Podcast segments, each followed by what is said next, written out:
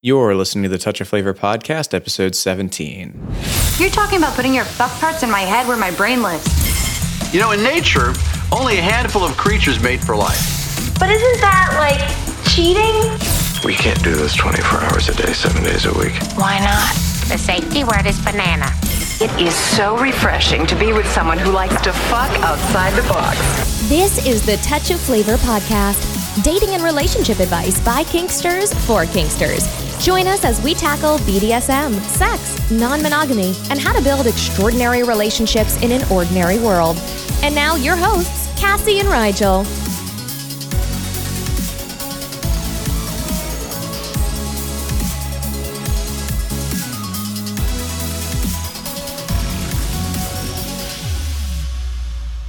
Hey guys, we got another Q&A episode for you today, and we have a lot of sex-focused questions today. What to do when your girlfriend bleeds when you're having sex, what to do when your boyfriend, your your husband rather, tells you that your vagina is uncomfortable, and a whole bunch of questions about condoms, including uh, how to use them for giving oral sex to a female, what to do when a condom breaks while face fucking somebody, and if not using condoms with a new partner when you told your husband you would is cheating. We do mention a bunch of links and resources in this episode, so go check that out in the show notes at atouchofflavor.com forward slash 017. And make sure you check out the end of the show for our announcement of a kinky sex positive New Year's Eve party that we're hosting in the Baltimore area. Here we go. So the other day, we had a gentleman come to our house to fix the uh the heater. I still don't know what's wrong with it. By the way, I gotta tell you, man, you guys need to get a home warranty. Like if you don't have one and you own a house, and these four people, because we have this this duplex that we own, right? And so we've got three HVAC units. We've got three water heaters. We've got three. I would, if they weren't an insurance company, I would almost feel sorry for them. They have paid, so, they've lost so much money fixing our appliances when they've broken it's insane. I have Small no idea how they renewed. Yes, they're small kitchen appliances. I have no idea how they renewed our contract. like they must not be doing the math somewhere. Yeah. So we've had lots of fixes through the home warranty. So we love you, home warranty people that we've screwed over so bad over the years. But anyway, they came out to fix the heater and before the guy was coming over. And so you were talking about how we have several heaters and we have one that is actually just for our bedroom. And it is located in our bedroom closet. And it is way overpowered, which is another issue entirely. But go ahead. It's like a jet engine. So I was like, I'm going to clean up everything or as much as I can because we have like a cross and a spanking bench and a 13 foot long bed. So there's only so much we really can do. But I wanted to at least get the sex toy bags closed up and we have a bag full of dongs that was just kind of open. So I went in to clean up all that stuff and I got distracted. I had a distraction from the cat getting in the room and chasing him back out and all kinds of stuff. And then the guy got here and I completely forgot that I had not yet closed the dong bag. So I invite him in and he walks behind me and I get to the doorway, which I can then see the bag. And I'm like, no, do not come in. And I close the door behind me and I go and, tur- and close the bag. And then I try turning off the one light that highlights the cross in the corner. But then I ended up turning off the other light. So it got all dark in there. And our heater is actually behind our bedroom door. So you have to go in and then close the door behind you. So this poor guy like walks in and I'm like, okay, now back up. And I close the door behind him. And I'm sitting here thinking to myself, I seem like a creeper because I've done turn the lights off and I can't figure out the light switches. So all the lights are off. And the sex toy bag is now closed, but you can see that there's all these bags that have been like closed up and shoved over into the corner.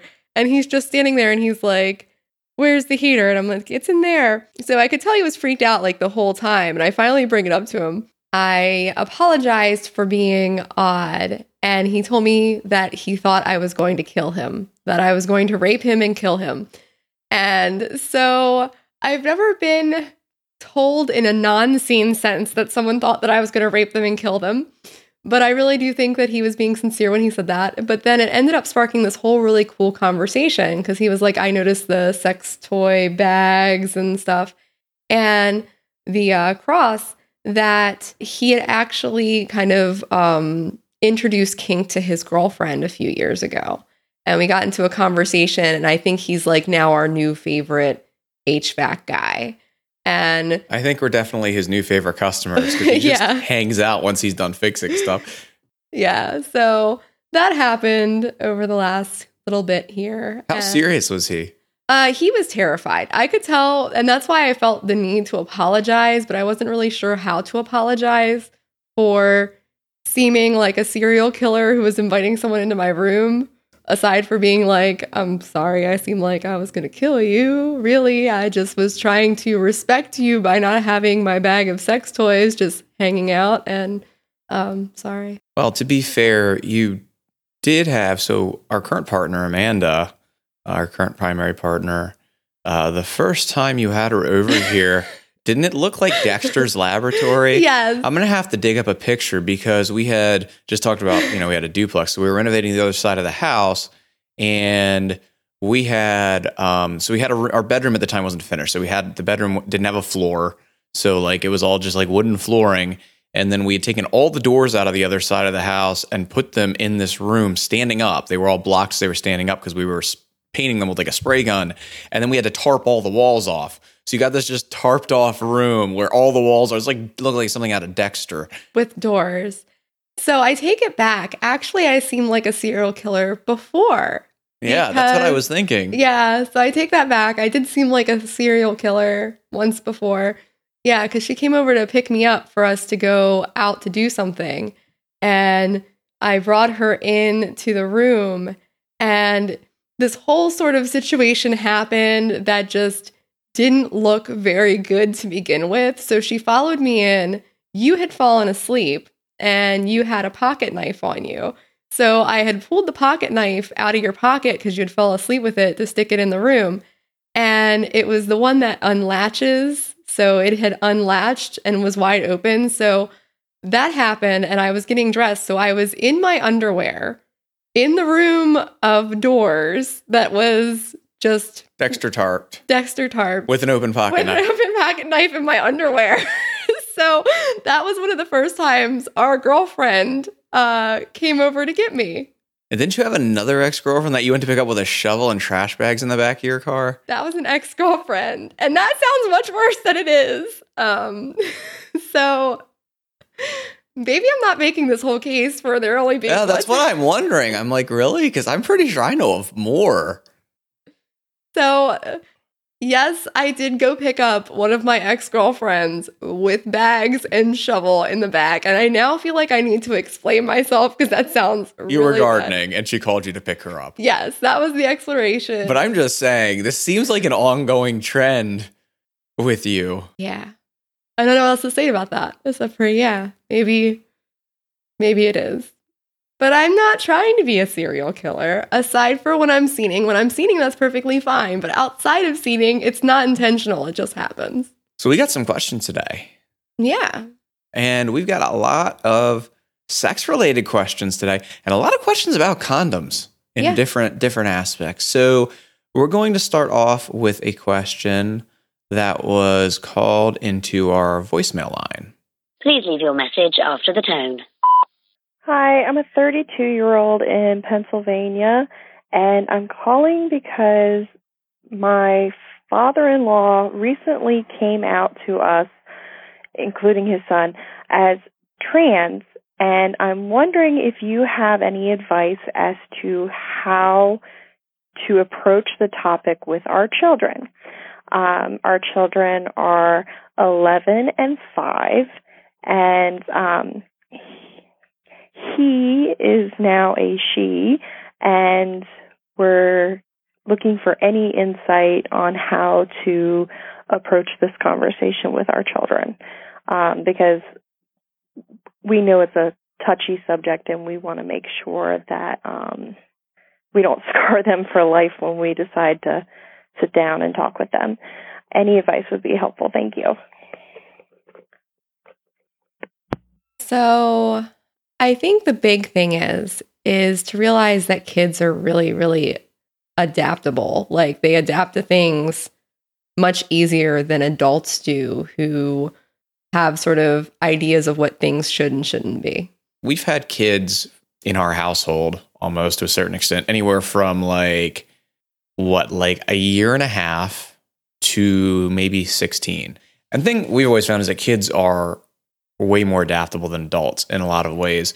I, I think there's, you know, two things that, that are going to make it a little more difficult.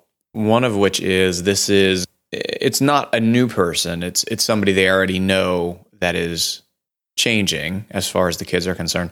And second thing is, you know, the the 11 year old is a little bit older. I don't think you're going to have nearly as much of an issue with the five year old. Yeah, and actually with our son, we had a situation, not a grandfather figure, but a friend who he met as a he who transitioned to a, a she. And honestly, our son had a easier time recognizing her as her than we did. Uh, While remembering. Remembering. Remembering. Yes. Uh, remembering being the word that I meant. But uh, he was able to catch on and start using that terminology. And it was really not that difficult of a conversation. And really, I think that's the conversation that you're going to want to have with the older child. The older child, you're going to have to address that with her and say, look, granddad now wants to be a woman, feels as though he is a woman on the inside. And this is what your grandfather would prefer as far as pronouns and things like that. And I know that might seem like an awkward conversation, but for children, even 11 years old, that is something that is not going to be super hard to overcome. It's something that is going to be easy for them to say, okay, well, that's what they like, that's what makes them happy, fine. Because that's really for kids how they judge things, is whether or not things make people happy or not happy. So, and I think that a lot of the way that the other adults in the house and the other adults that they're around, as far as family members, how they are going to uh, treat your father is going to bear a lot on how the children are going to take it. If the adults are taking it as it's no big deal, it's fine, you know, this is how she prefers to be called now, blah, blah, blah, blah, blah. I think the kids are going to react to it fine. I think where you may run into some more problems is if there's some family members, especially who they interact with on a regular basis, who have a very negative viewpoint towards the whole situation. Yeah, absolutely. Because then that's going to impact how they view the situation.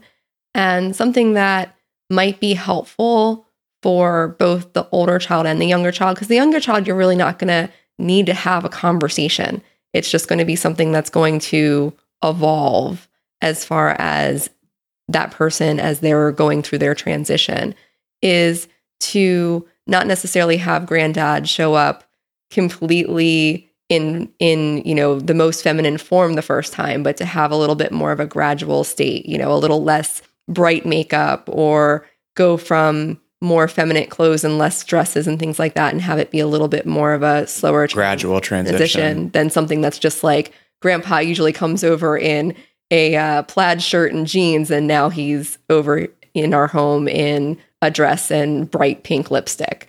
Anything else as far as that? I think just being honest uh, and be willing to answer your kids questions. Don't have it be just a conversation that you tell them what is what but invite them to have questions and be willing to answer those questions honestly. So that way it's not something where they're feeling like this is all happening and they don't have any ability to have any questions or feelings about it. And the last thing I I might add is, you know, just to maybe talk to your father and make sure that you have a really solid grasp on things like, you know, the pronouns she's going to prefer to use, how she may be coming around, that kind of thing, just so you have an understanding that you can uh, impart accurately to the children when you're talking to them. And again, I don't think with the, the five year old it's necessarily so much of a discussion, but more with the 11 year old. Yeah, because depending on your grand their, their grandfather at this point, uh, she might want to be referred to as grandma or something else, and just having conversations around that so there's a consistency, I think, is good too. All right. Our next question is from Ben. Ben is 36 and lives in North Carolina. My girlfriend bleeds whenever we have sex. Should I be concerned? Is this a sign of an STD? is my dick too big for her? Is there something either of us can do to get it to stop? It's grossing me out. So I think there's kind of two parts to this. Number one is what might be going on, and number two is what to do about it. So, I guess for starters, the idea of your girlfriend bleeding being gross, I think, is a really bad way of going about it. That can be very, very hurtful to women because there's a lot of reasons we bleed. Me in particular, I tend to bleed a lot because I have a tilted uterus. It has nothing to do with an STI or anything else. It is just the fact that I have weird uterus issues. So it can be a variety of things. And to say it's gross, I really hope that this is something that you are addressing with us with this terminology and not your girlfriend. Because if it is something that isn't fixable or is very difficult to fix, Or is just something that happens naturally at different points for women, which is yeah, which Yeah. can happen, that can be a very sensitive topic that can end up really hurting your girlfriend. So I encourage you to not use the word gross. And also, it, it's going to limit you from having sex plenty of times that it's okay to have sex too. That's I'll throw true. that throw that in there too, just from a uh, You can have sex with girls on their period. yeah. But beyond that, some of the things that could be going on, and I'm, you know, not an OBGYN, but I have experience with my own vagina and other vaginas. It could be lots of things. It could be where your girl is uh, at during her cycle. Some girls do bleed when they are ovulating or getting close to their period. It could be various things. Could it be an STI? Yes, you can sometimes have bleeding with STIs. That is not typically a symptom that shows up on itself as an STI. If you have an STI, there's other things that are going on usually before bleeding. So if there's nothing else going on there, then most likely not. All that being said, I recommend that she talk to an OB. That's who's going to be able to tell her what's going on, what's causing it, and how to address it. So I think there's just some general like non OB, not necessarily medical condition things that you can do as well, right? Like uh, your girlfriend's not getting enough foreplay, and you're going right for penetration. That can be causing or contributing to tears and bleeding. Yeah, especially if she's not getting wet enough. And if it's if you are doing the foreplay and putting in the time, maybe use lubrication. So those are certain things you can try, especially if there's not, you know, pain going on with the bleeding. But it definitely, she needs to go. She needs to talk to an OB, and you need to see, you know, uh, be guided by the doctor and see what you can do because there's a lot of things that can be done depending on what exactly is causing it. But again, you know, it, it's entirely possible that she might just there might be nothing medically wrong. She might just be more prone to bleeding, and then you got to ask yourself. Uh, if it's not hurting her and she doesn't care, how much are you going to let it affect sex? Exactly. And to answer this one point of your question of is my dick too big for her? The answer is that's probably not what's causing bleeding. I can fist chicks and not make them bleed. If it is a size, Your dick is not bigger than a fist. yeah. Um, if it is a sizing issue, typically when people think of size issues, it's really a lubrication issue. So, Or a warm up issue. yeah. But yeah, I know it's not that your dick is too big. It's either lack of lubrication, lack of warm up, or there's something else going on. All right. So we have Alina from PA, and she says condoms are for protecting against STIs with guys. But what do you do if you are eating out or being eaten out by a female? Well, uh, th- there's a couple solutions. The ideal solution is going to be dental dams. That's the easiest and most ideal. Sometimes it's a little more difficult than any place you can get a condom. A lot of drugstores and things like that don't necessarily carry them. Going to health facilities such as like clinics or your doctor, it's easy to obtain them. They're not super, super attainable at like uh, a CVS or something like that, but they are around and you can find them. If you can't find them or you're in a pinch, there's a couple other things you can do. You can always take a condom, and what you do is you snip off the end and you slice it down the center, and it makes a square. And then you have a dental dam. So you can do that. If you're going to do that, you probably want to use an unlubricated condom to do that with, or that's just going to taste nasty.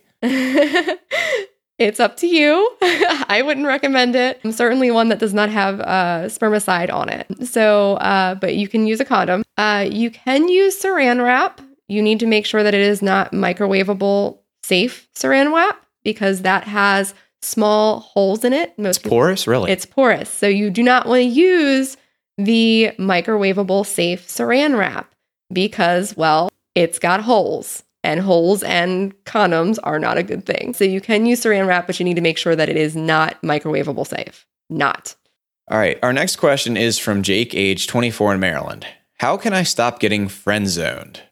What is, I mean, first question is what do you mean by getting friend zoned? So I've got friends who I sleep with, right?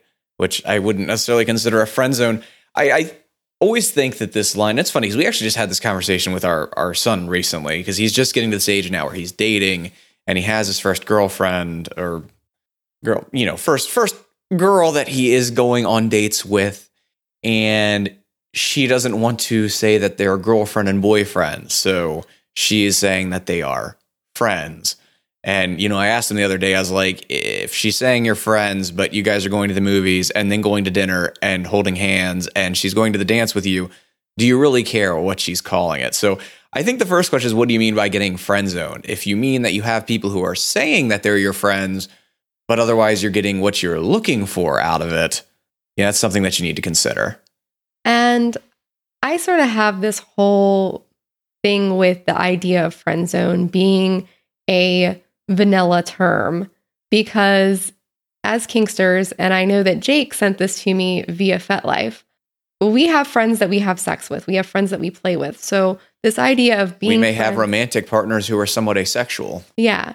So this idea of friend zone really is a, a vanilla term. And a lot of times in the vanilla world, how it's used is typically two ways. And one, it means I can't get the girl to commit to a relationship to me. But even more so than that, it means I can't get the girl to fuck me. And I'm being friend zoned. And the whole thing about this is the only way you can get yourself out of that friend zone, quote unquote, or getting yourself really to the place that you want to be with a particular person is to let that person know. Uh, let them know what your feelings are, what you would like to have happen with your relationship with them. So that way they know rather than just hoping that it's going to develop. And either it'll be something that they're interested in and open for, or it won't. And you know that you're wasting your time trying to get somebody to bring a relationship. And I think that's the main problem with this, right? Is this idea that you're with somebody for a specific type of relationship. And if you're not getting to that type of relationship, it's not worthwhile to do. And you're going to work to actively try and change the type of relationship, right? You're going to get stuck in this friend zone and you're going to work to get unstuck and get them to be romantic with you or get them to sleep with you or or these things that the relationship aren't. At the end of the day, if that's not a type of relationship that they're interested in with you, best thing you could do is go find somebody who's interested in the same thing you are with you. Yeah. Either accept what the relationship that they're offering you is or don't have that relationship. But this idea that you are being friend zoned is sort of you friend zone yourself. You put yourself in that situation. And what I mean by that is you have a choice. You have a choice to let the partner know and them to let you know what they want to do or to hang out and hope that you're eventually going to be able to change them. Do you think that this problem of not actually being able, like being able to make friends, but not actually being able to find any romantic partners, is that actually a thing though? And is there specific things that people can do about that? Like you're able to find friends, but you're not able to find sexual partners or romantic partners or those sort of things. I think that is a problem, but I don't think that's this whole friend zone mythology. What do you think is the t- differences between what I just said and friend zone? I think with friend zone, it's this idea that you are finding people that you could fuck or could date, But they just won't do it. and they won't do it because you've got to overcome that friend zone. What really the problem is, is you're not finding the kind of people that are attracted to you for those kind of relationships. You're spending your time pursuing people who are not interested in having those kind of relationships with you. And it's a different mindset of I'm going to look for the type of people who are interested in me for what I'm looking for versus I found someone I'm interested in and I'm going to change their perspective on me. I think that's I think that's good on that topic. Listen, I'm going to do a shameless plug here because well, no, because we I mean we can't spend the whole episode on this question, but uh, Cassie does do dating coaching. I mean, if you're really looking for a romantic partner, I'm not just talking to Jake, I'm talking to whoever might be listening. So if you're really looking for a romantic partner and you're really just having trouble finding that, even when you're honest, no matter what you do, you're not able to find those types of people who are attracted to you for those types of relationships. Go to touchofflavor.com. It's in the menu bar. There's there's a link for dating coaching. Go there. You can set up a free consult with Cassie, talk through, see if this is something that she might be able to help you with. All right. So, next question is from Jan from Oklahoma. My husband and I recently got married. About a week later, he told me that he didn't like having sex with me because my vagina is uncomfortable to him. He doesn't want to have sex with me. What can I do to make it better? First of all, well, actually, I shouldn't say that. I was going to say that this would have been a, a very good topic, I think, as a general rule, to be brought up if there's a serious sexual compatibility problem before marriage. But I am making the assumption that they were having sex before marriage, which may not be the case. So I actually should not go down that route. That may not be fair. I will say, as a general rule, uh, if there are, if you are having sex before getting married, which I think is generally a good idea to try and find out if there are some sexual compatibility issues, because sexual compatibility is important. Uh, and there are serious issues like this. Bringing it up before you get married would be a good practice. So, the next thing that I'm going to say to this question is you really need to ask him what he means by your vagina being uncomfortable. And I, offhand, without you asking him that question specifically, can't think of any answer to that other than like dry. Like I can't think of a vagina I've found that has been uncomfortable short of dryness.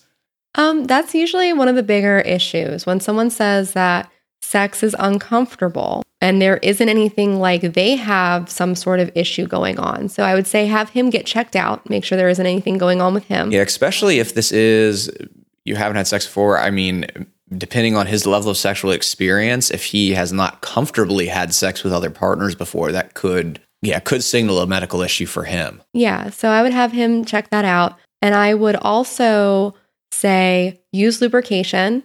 Ask him what he means by uncomfortable. Occasionally, there is where a vagina is very tight on the outside, and that can be uncomfortable for uh, a penis haver. So, doing things like masturbating before having sex can help loosen up those muscles a little bit. So, if it's something like that, but I think pinpointing exactly what uncomfortable means is going to give you a lot of answers. Yeah, I think that between asking him and and getting any kind of medical issues resolved and using lubrication, short of some really just odd fit in anatomy that is possible but doesn't happen very often, I think that you will be able to work through that. Now, I think that is assuming that this is actually a physical comfort issue and there's not something else going on. Uh, and, you know, maybe there, there's something else going on and he just doesn't want to have sex. And as men, you know, we're pressured to be the ones who are always horny and who want sex all the time and who need to keep up with our female partners. So, I mean, that could be something as well. So, you really need to sit down. You need to ask him what's uncomfortable. And if you've worked on that stuff, or it just isn't really making sense, or you've worked on that stuff and done everything and, and still it's not getting resolved, maybe you can have a conversation about desire levels. Uh, what do you think? That was actually something I was going to say is if you're getting to a point where he's been checked out by a doctor, you've tried lubrication, you've tried masturbating before sex and doing all those things and there isn't something that's equaling up and there might be an emotional thing that's going on there trying to address that with him, seeing if he'll talk about it, and maybe if all else fails, maybe talking to like a sex therapist. All right. Do you want to read the next question from Joseph? Sure. I read the last one, but uh, Joseph is from Victoria, Australia. My condom busted with my play partner the last time we had sex. We did a hard face fucking scene and then had sex after. I didn't notice until after we had PIV that it had a hole in it. One of her hard limits is fluid bonding. I have been really scared to tell her because it was not on purpose. Have either either of you been in this situation where a condom has broke? How did you handle it? Yes. um so well I've been You want me to talk about mine? Because mine, I think, is the most recent. Yeah. And okay, so I've had condoms break a couple times, um, several times in situations where it's not really an issue, like with a primary, like I shouldn't even say primary, with a fluid bonded partner who we were using condoms for some kind of reason, usually like cleanliness, depending on where we were at, just ease of cleanup. But obviously, the, that's not really in the same category. So, did a scene this past camp uh, season at DO out here in Maryland, which is a big camp event. And we've we've talked about it, I think, in one of our previous episodes, but we did a really like hardcore takedown gang rape scene with uh, with a girl. And as part of that, Cassie and I both face fucked her at different points. And uh, during that situation, I had a condom break. I will tell you, just from her and from situations that I've had in the past, face fucking, especially like a consensual non consent kind of face fucking scene, is a really easy way to break a condom. You got teeth, they're struggling. It is a recipe for putting a hole in a condom. So, uh, condom broke. I noticed it. I swapped it out, kept the scene up and you know then we finished now this situation the actual condom breaking wasn't her limit uh, actually i don't even think she was requiring a condom from me in that scene it was actually mine with my partners right i want to say i told her but actually at that point when we were done she was so wrecked i actually told her partner and asked him to to let her know when she kind of came came to a little more and then i followed up with her again later and told her even though it wasn't a limit just so that she was aware, you know, because she thought I was using a condom, even though that wasn't required, that she was aware that that risk level was higher than what she thought. And then I told my other partners that they were aware of it as well. Uh, so not the exact same situation, right? Because yours is it's her limit, but you know the thing is, this shit happens. Uh, it, it's part of that whole risk that we take when we do these activities, and you need to just tell her. I mean, she has a right to know what her risk level is, and you're not making it any better by waiting on it. Yeah, which is exactly what I said when he sent this question in was I said, "We'll answer it on on air, but I'll tell you now, the best thing you can do right now is to tell her and to tell her soon so that way it's not something that you waited on." And the thing is is that most partners are going to realize that there is a certain level of risk, especially when you're doing a heavier scene, that these things can happen. So tell her, let her know. And you're, you're saying you've been really scared to tell her because it wasn't on purpose, but that makes telling her better. Yeah, it doesn't really change the the situation. Right. So tell her. I mean, that, that's really the long and short of it. And then not at the same time, right? Because you, you don't ever want to have these really serious conversations at the same time that you're coming clean about something like this happening. But maybe later you need to have a little bit of follow up discussion about risk level and things like that and what is acceptable because these things do happen, uh, especially with these types of scenes. And if, if you're not comfortable with that risk of a condom possibly breaking or she's not comfortable, you know, either A, you can can step back on the risk somewhat by not doing something like face fucking somebody, or or B, uh, you can just step. She could just step off that entirely if she's not comfortable with that risk that kind of might break. Maybe she just doesn't do those activities. Period. Yeah. And after that, as far as anything else, um, if you have any other concerns, as far as, you know, if you guys weren't fluid bonded before, maybe having a conversation around that and making sure that she's still feeling good on that level. Yeah. I'm going to add one more thing here, too. If you have any other partners who you have like a fluid bonded agreement with, it really depends on how your agreements are set up. But you may very well have other partners who are supposed to be told either beforehand or notified if you become fluid bonded with somebody else. Just make sure that you do that as well. Our next question is from Jean, who is 38 years old from Texas.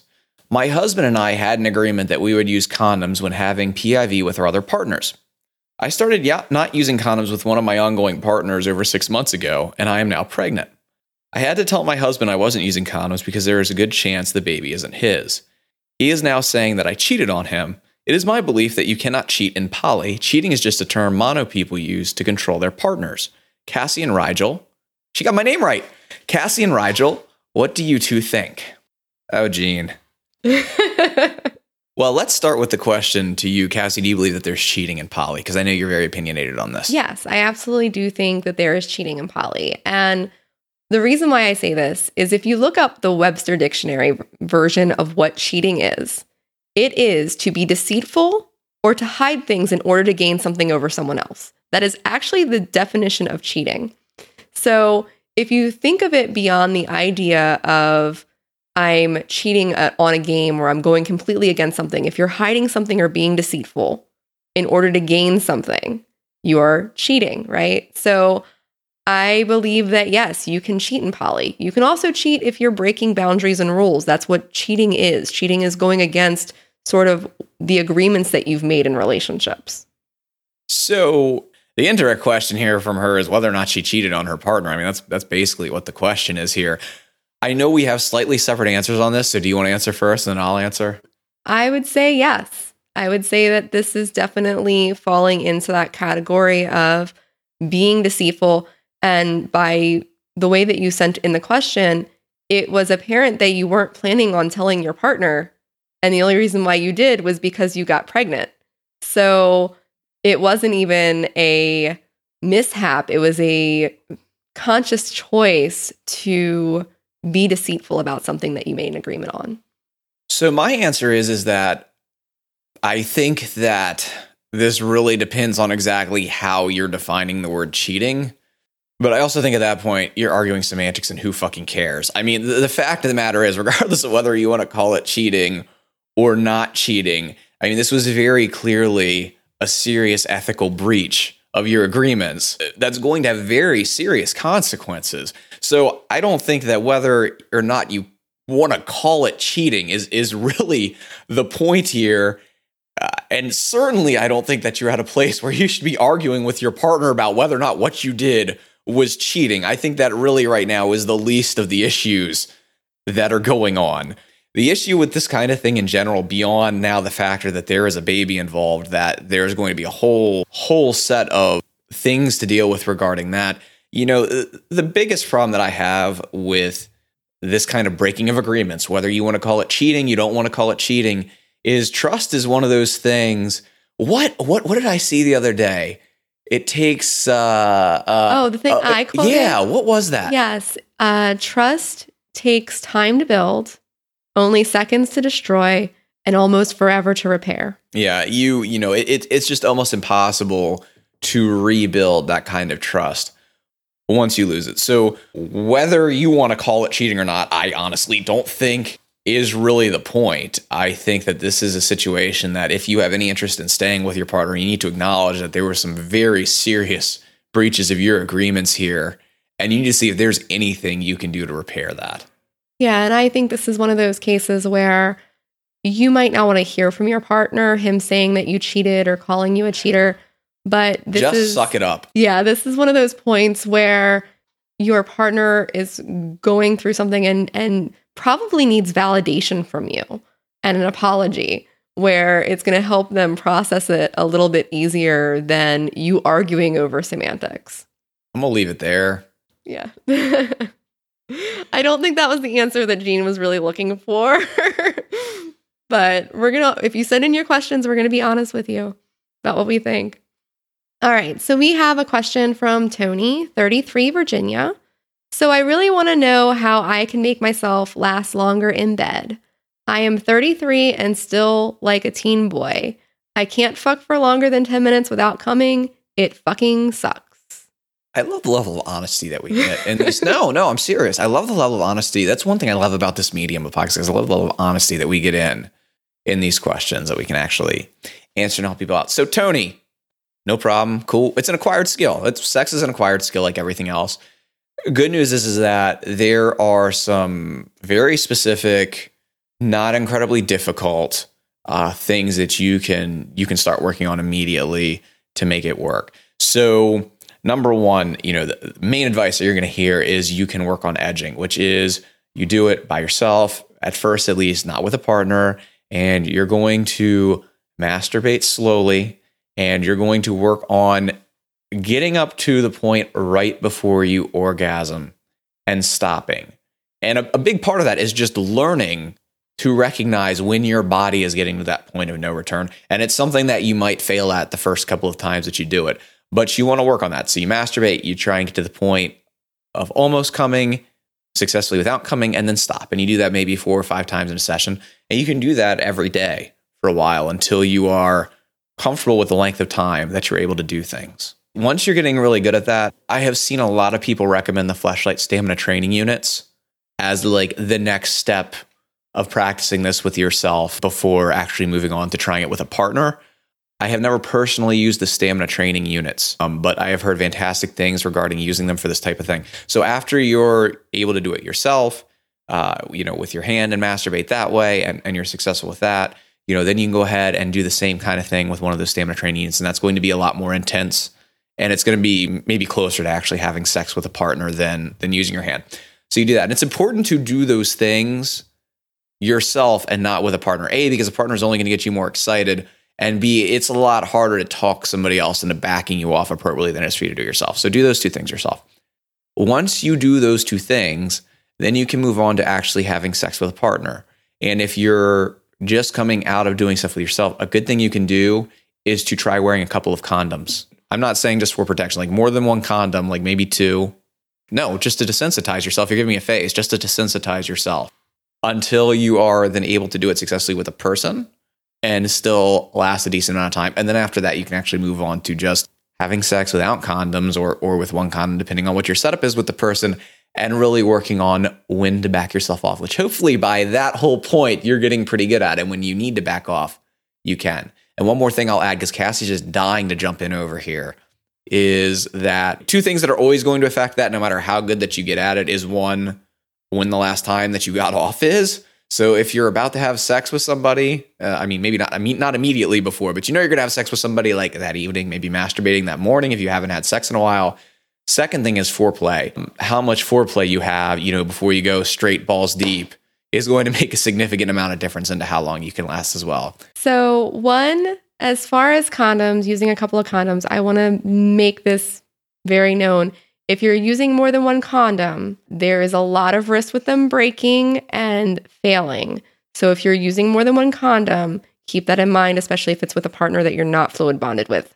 I felt as a sex educator, I really needed to put that out there because that is important to know. Um, they are much more likely to break and have failure if you're having more than one condom. So don't do that with somebody that you're not planning on being fluid bonded with. Had to say that. That was really it.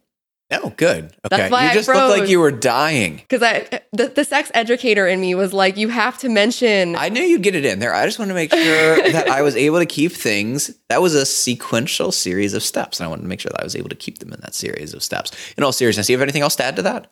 So what I was saying was, is even you, who is really good at being able to last very long in, in, in the bedroom, there are times that, you know, when you haven't had sex, things like that, for a while, that it's much easier to get off. And part of it is just learning when you're getting to that point and you need to kind of take a break during, even during sex, like, of, I need to slow down. Like, I know there's times when we're having sex and you'll just look at me and you'll be like, whoa, for a second, just. And recognizing that feeling can really be helpful. Yeah. And as a guy, and that's something that, that's why I was talking about foreplay, right? That's something that the m- longer you've been having sex that session, the less you're going to need to back off and slow down. But yeah, and I completely agree with you. But I just, you know, that's after everything. That's really Mhm. like after everything else. Then that's something that you want to, you definitely want to pay attention to. Sometimes, yeah, you're just going to have to back off. All right. So thank you, everybody, for joining us today. We wanted to throw one more thing in here. So we know we've got people all over the place, as, as is evidenced by these uh, questions today, like Australia and Oklahoma and everything else. But we also do have a lot of people from the the DMV area, the Maryland, Virginia, DC metro. That's where we're based. That's our home, and we do get a lot of questions from people about when are we going to do our next live event because we only do them occasionally. So we would love to tell you guys about our next live event. Yeah, we're having a New Year's Eve party uh, down at the Baltimore Playhouse. It's in Baltimore, and it is called Panic at the Playhouse. We are doing a scary themed New Year's Eve event. We have a bunch of things planned from demos with like hook suspensions and and things like that to costume contests and all kinds of stuff. Yep. And if you're not familiar with the Baltimore Playhouse, it's an amazing venue. It's huge. It's got tons of awesome furniture. It's sex positive. It's going to be a really good time. So if that's something you're interested in, hop on over to the show notes. We will put a link there and you can hop on over and you can get your tickets and you can sign up. And uh, Cassie will be very happy to see you there. I'm saying that because I don't I don't know if I'm gonna be there. I might be working, but but Cassie, but I will be there. Cassie will be very happy to see you there, and I will be very happy to know that you are there having a good time. So great talking to you guys. Send in your questions at touchofflavor.com forward slash ask. We love to hear them, and we hope that you can make New Year's.